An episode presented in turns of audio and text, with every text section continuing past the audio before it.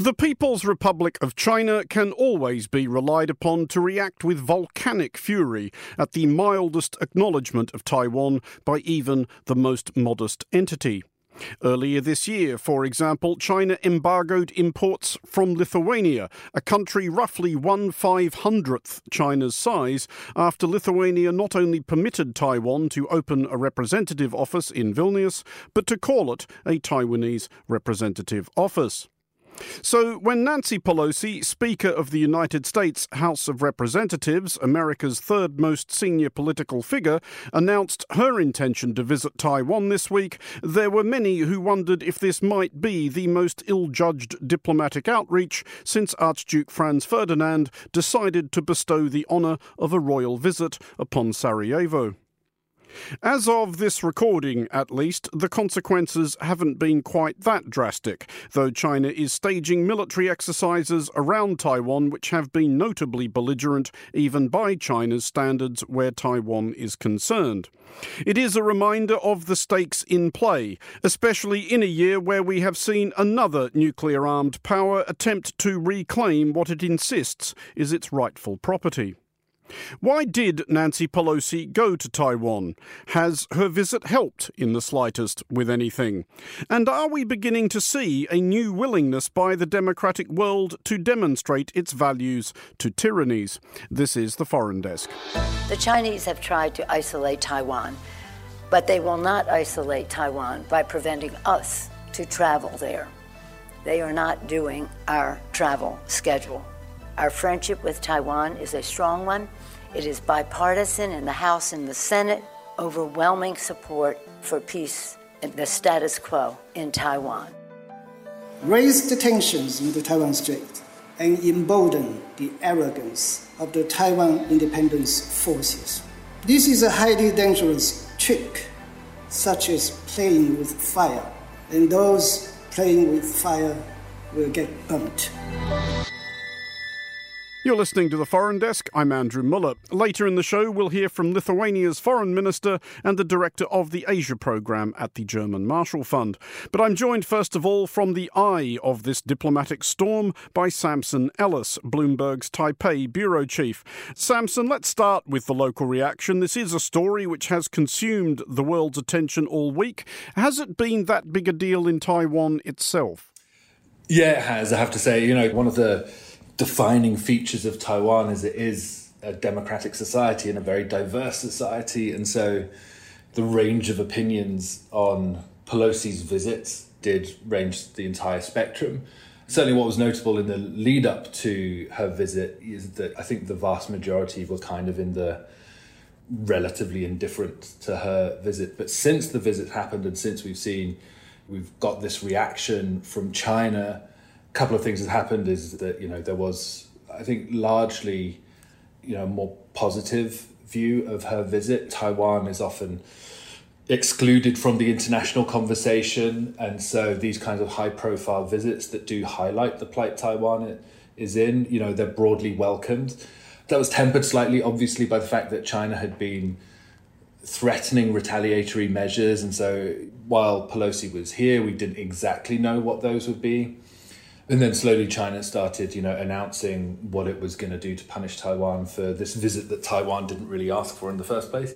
Is there any kind of resentment at being used as a bit of a prop by a visiting politician and or concern that visits like this might end up forcing a resolution to a situation that Taiwan probably doesn't really want actually resolved? But it's certainly a question people are asking themselves, you know, what are we getting out of this visit? To be perfectly frank, you know, Taiwan wasn't really in a position to refuse the visit. Taiwan has to be relatively opportunistic in its diplomacy. And when somebody as high profile as Nancy Pelosi is willing to come to Taiwan, you take that opportunity. To be fair, there were plenty of people questioning the wisdom of the visit even if you support the principle of her going there, the question very much was why now? But then I think as soon as details of her imminent visit were leaked, and then China started briefing very aggressively against the trip, then it very quickly became a question of backing out now will just hand a victory to China. And even the folks here who may not have been in favor of the trip did recognize that we can't let China dictate who does or doesn't come to Taiwan.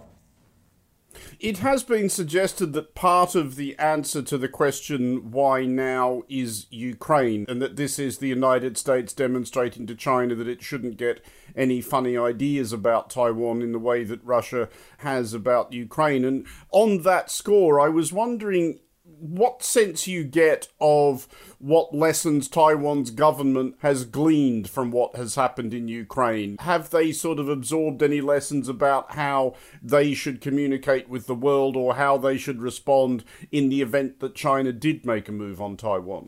Yeah, I mean, obviously, Taiwan has been watching events in Ukraine very, very closely, as the rest of the world has been, and China too, of course. And the lessons that have come out of that number one are that it's very, very difficult to invade another country. The Russians have proved that very, very well. And that an invasion of Taiwan would be much, much more difficult than an invasion over a land border. But some of the things that Ukraine has done have definitely, you know, improved their situation. People have noted how willing the Ukrainian population was to join the fight. And I think a lot of people here were actually quite moved at you know how much people were willing to sacrifice, including their lives, uh, to protect their country. So that is definitely something people have noted here, and the government too. The government is definitely, after decades of largely playing down the threat or the sense that you know the responsibility for protecting Taiwan was purely a military matter for the armed forces to deal with. Uh, the government is certainly now trying to engage people in a much broader conversation that you know this will have to be an all of society approach and that Taiwan's reserve forces and the general population all have a part to play whether or not you know first aid whether or not you've got mountain survival skills uh, whether you're a volunteer lifeguard at your local swimming pool. All of these resources are starting to be pulled together to have a much more broad all of society defense against this. Then there's the kind of hardware side of things that okay, we're going to start needing to build up inventories of key material here before anything happens. Is there a long term plan anywhere as you understand it? Because everybody has reiterated this week that they're keen on maintaining the status quo as it is. You know, Taiwan sort of continues to exist and indeed to prosper in this strange, ambiguous situation it exists in. But thinking ahead years and decades, nobody imagines that certainly any Communist Party government of China is going to let Taiwan go. And it's equally unimaginable that the people of Taiwan are going to turn out in a referendum and vote enthusiastically to reunify with the People's Republic. So, does anybody think, do we ever resolve this? And if so, how? That's an incredibly pertinent question, and one I've been asking as many people as I can. Uh, bore with this issue as possible. On the one side, the roadmap towards unification is quite clear. The PRC has one, and the parties and elements within Taiwan who support unification have roughly the same roadmap slowly increase economic, cultural, academic, educational ties between Taiwan and the mainland, and then slowly over years, the two sides of the strait become so intertwined with each other that you can't separate them, and then the last step is that political union. On the flip side, what is the pathway and the plan towards formal independence? That's much more vague, and it's very difficult to find people with an answer. And I think the best answer I've ever got is that Taiwan does have to be a little bit, or to a great extent, opportunistic and just wait out the next 30 years and see what situation the People's Republic is in then. But I think one key thing that often gets overlooked is that in terms of a formal declaration of independence, that has been taken off the table as an option now. President Ing-wen has said it, we already view ourselves as an, as an independent nation that is just waiting wider international recognition. And so that was her telling everybody, I'm not going to stand up and formally announce independence. The only thing we have to do is persuade more people to recognize this and then maybe one day amend our constitution to remove the name Republic of China and turn it into Republic of Taiwan. Samson, thank you for joining us. That was Samson Ellis, Bloomberg's Taipei bureau chief. You're listening to the Foreign Desk. In the days before Nancy Pelosi went to Taiwan, it was hard to miss a general feeling among America's allies, and indeed among Taiwan's allies, that they'd prefer it if she didn't. One Western democracy, however, arrayed itself right behind the Speaker Lithuania, which has been a notable supporter of Taiwan and has, as a consequence, been subject to considerable economic pressure and diplomatic contumely from China. Well, joining me now from Vilnius is Gabrielius Landsbergis, Lithuania's Minister of Foreign Affairs. Uh, Minister, let's start with the stance Lithuania took on Nancy Pelosi's visit to Taiwan. You could, I suppose, have said more or less nothing, like the rest of the European Union did, but you decided to come out and support it. Why was that? Well, I supported the principle, I would say because what we're seeing, and it was very well witnessed here in Lithuania, that it's not the countries that have dealings with China, but China itself is pushing the red lines further. Because when it comes to the visit, it's not the first visit. They've taken place before uh, on different levels, but the point is that whenever parliamentarians or representatives from the different uh, democratic parliaments would visit Taiwan, it was supposedly accepted by everyone. And now, I think that why it is a defining moment because we've seen such a reaction which basically raises the question is it still possible for others to visit that as well? I supported this because I think that Madam Pelosi, with her visit, shows that it is possible for others to do that, the things that they've been doing before when it comes to the visit. But to go back a little bit, this is an issue which is clearly important to you, and at least an issue that you think should be important to Lithuania in terms of foreign policy. Because there was that row between Lithuania and China earlier this year when Taiwan opened a representative office in Vilnius, and you allowed it to be called the Taiwan Representative Office. And usually they have to call it something else so everybody can pretend it isn't really Taiwan's representative office. But why did you think that was a stand worth taking? Well, I think that basically when it comes to Lithuania's foreign policy, I would say that in most cases we're standing on uh, the side of uh, back home it's called you know values based foreign policy but my attitude that is that we're talking about very important principles that need to be defended like rules based security or global order that we are part of that our security depends on and when we're seeing that this order or the area for this order is shrinking when the authoritarian countries are shaping this to their liking this should affect basically every country in the world so honestly, I was a bit surprised that no other countries stepped up and expressed their concern whether their representatives from their elected parliaments would be able to visit Taiwan in the future. so now I'm finding this a bit novel situation, which I did not think that it should be. Earlier this year, though, China did embargo some trade with Lithuania. There were some economic consequences.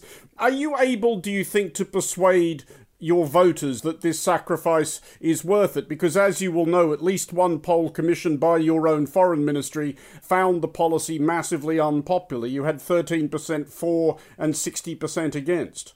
Well, at the moment when the poll was conducted in Lithuania, we're in the midst of, I would say, economic attack by China. Basically, at that point, if I'm not mistaken, 100% of imports and 100% of exports were banned. So obviously, when you know a country finds itself in the midst of uh, a very heated situation, it would be difficult to expect anything else.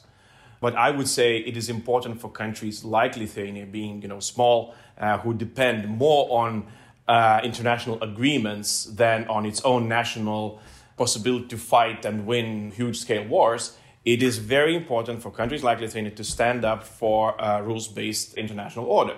And it should not depend whether it's being attacked in the vicinity, in you know central and eastern part of Europe, or globally, because the principles that we depend on and our security and independence and territorial integrity depend on are still the same.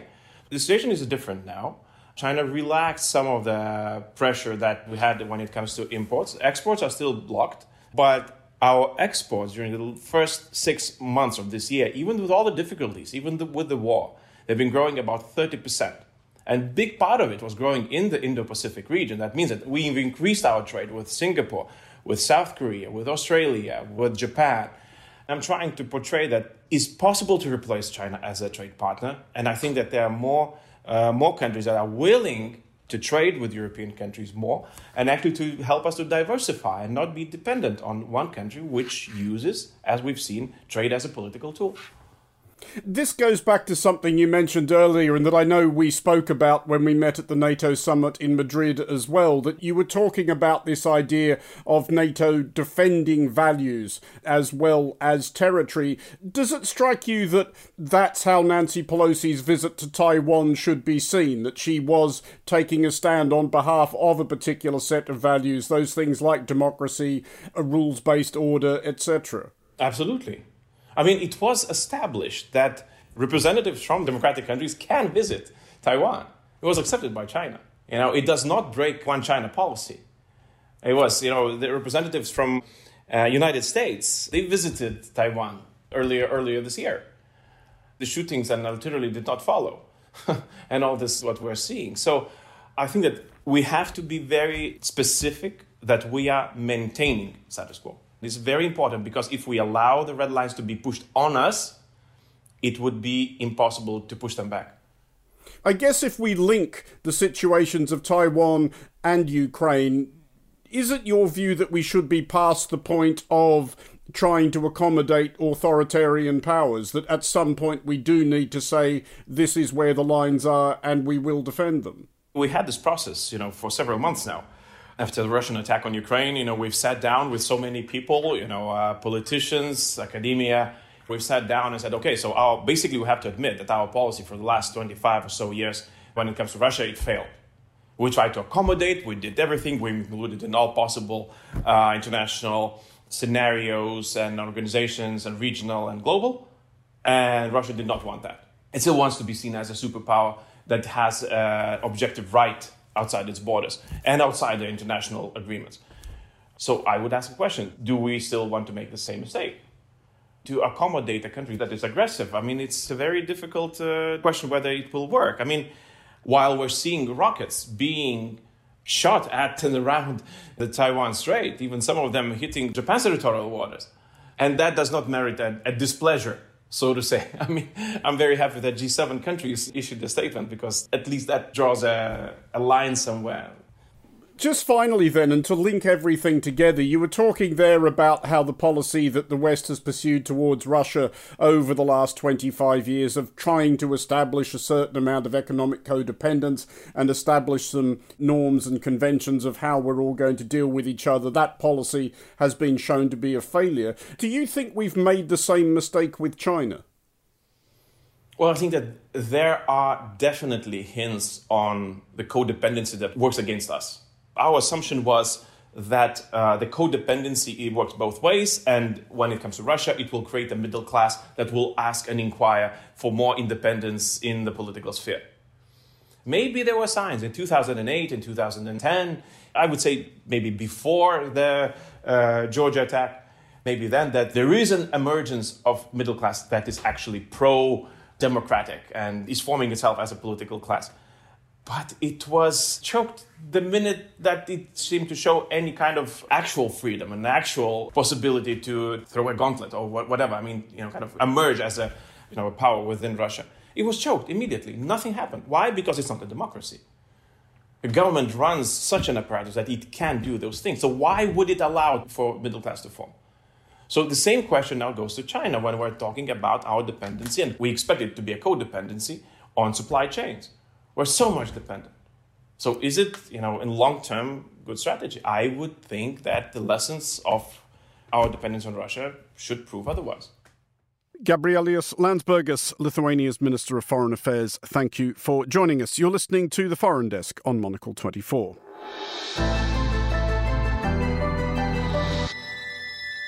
This is the Foreign Desk with me, Andrew Mueller, and joining me now from Washington, D.C. is Bonnie Glaser, Director of the Asia Programme at the German Marshall Fund of the United States. Bonnie, for all that this has been the biggest story in the world this week, there is still a fairly obvious question at the heart of it, which is why did Nancy Pelosi decide to go to Taiwan and why now? Well, I think that Speaker Pelosi has a long history of criticizing China's human rights practices, its threats to democracy. She has been a champion of democracy around the world. And she could be in her final year as Speaker of the House of Representatives. But I believe that this was really her personal choice. She wanted to go to Taiwan and tell the people of Taiwan that the United States are strongly supportive of Taiwan and its democracy and would like to keep Taiwan safe and secure.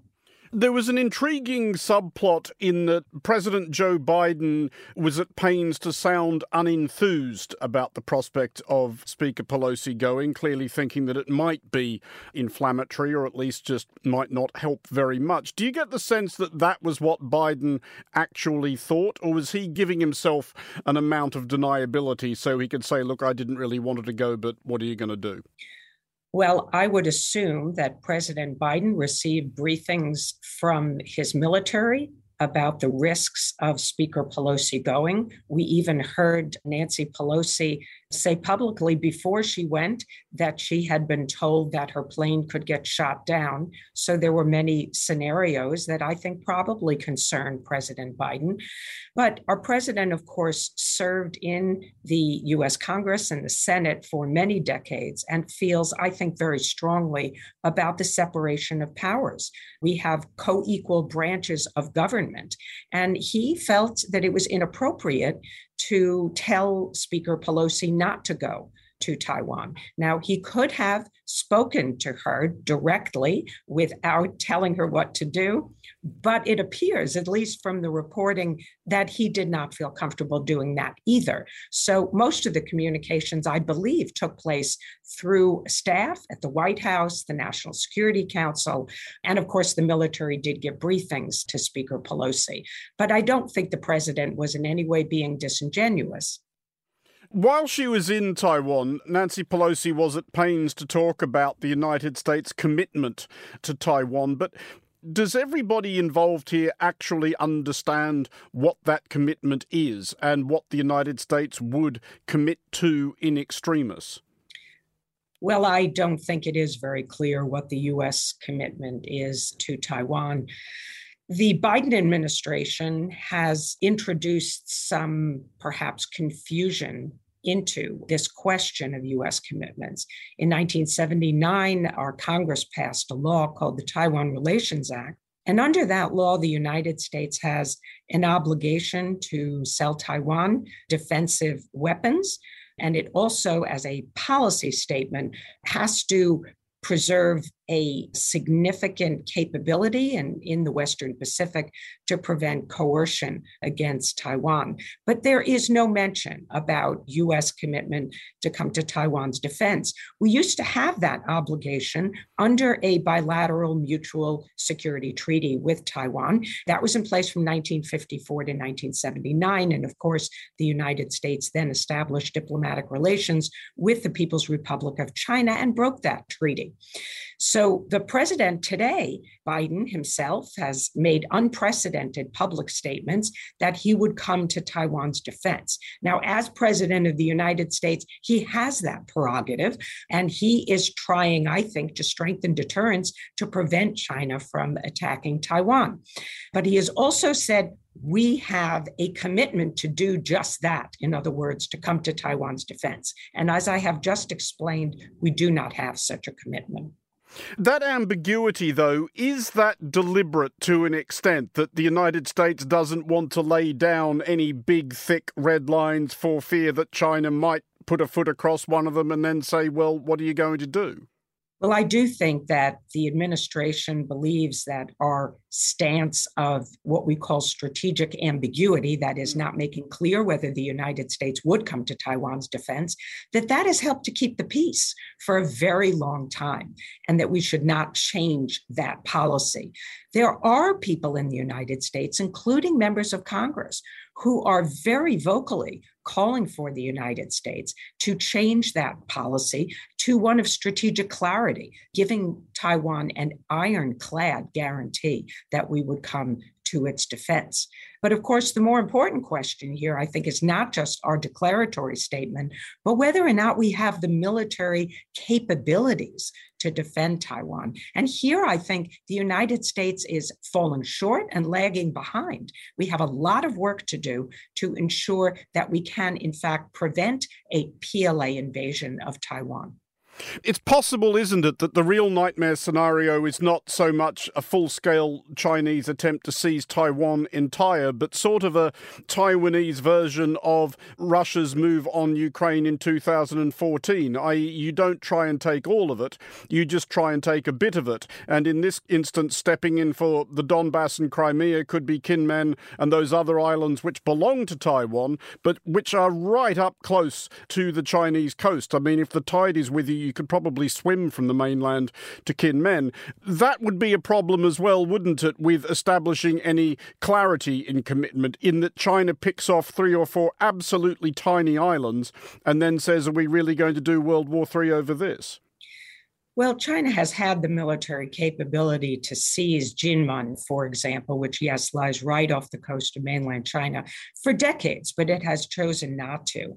My view is that would be a mistake, and that China understands that it would just galvanize the Taiwan people to push for independence. It would push the international community to support Taiwan. It would really not get China closer to its objective of integrating Taiwan into the People's Republic of China. So I don't think that China is going to seize these smaller islands. I believe that the Chinese are using a range of economic and diplomatic and military measures to try and induce a sense of psychological despair among the people of Taiwan, and also, of course, cyber attacks. They have a very big toolbox of these gray zone measures, which is essentially staying under the threshold that would lead to a military response by the United States. So they're trying to convince the people of Taiwan to just surrender, to realize that their future is going to be better if they just give up now. So I think that that's what we're likely to see from China in the coming years. However, if Taiwan were to declare independence, if China were to believe that the United States actually supported an independent Taiwan, if they lose confidence that we really have a one China policy, then I think that China will use force against Taiwan proper. It will seek to seize and control Taiwan, whether or not they believe the PLA has the capabilities to do so. As a final thought, then, because elsewhere in this program we have talked about with other guests the degree to which the United States thinking about Taiwan and indeed China's thinking about Taiwan might have been influenced by events in Ukraine. Is it possible, do you think, to see Nancy Pelosi's visit to Taiwan as part of a slightly more robust posture in American foreign policy entire, i.e., standing up a bit more obviously to authoritarian superpowers than it might have been these last couple of decades? Well, I think that Ukraine factors into US decision making, but let's again remember that Nancy Pelosi was not dispatched by the President of the United States. So this is not part of broader US foreign policy. But the United States is certainly seeking to reassure Taiwan. And after the Russian invasion of Ukraine, the White House did send an unofficial delegation composed of former military leaders and senior officials. And yes, that was intended to reassure Taiwan. The polls in Taiwan showed that there was a significant drop in how the public viewed the reliability of the United States to come to Taiwan's uh, defense, even though, again, we don't have the obligation to do so. There was a lot of disinformation also coming from China aimed at the people of Taiwan, saying that since the United States really didn't rescue Ukraine, didn't send military forces on the ground in Ukraine, therefore the US cannot be counted on to defend Taiwan. So, against that background, yes, I think the United States is trying to reassure Taiwan, but that was not what the Pelosi visit was about. And from China's perspective, I would say Xi Jinping has his own logic about Taiwan. And whatever lessons China draws, I don't think is going to accelerate the timetable that he has for using force against Taiwan. Bonnie Glaser, thank you very much for joining us here on the Foreign Desk. That's it for this episode of The Foreign Desk. We'll be back next week and look out for The Foreign Desk Explainer available every Wednesday. The Foreign Desk was produced by Emma Searle and Christy O'Grady. Christy also produces The Foreign Desk Explainer. To contact the Foreign Desk team, you can email Emma at es at monocle.com and don't forget to subscribe to Monocle magazine and our free daily email bulletins by heading to our website at monocle.com. From me, Andrew Mueller, thanks very much for listening. Until next time, goodbye.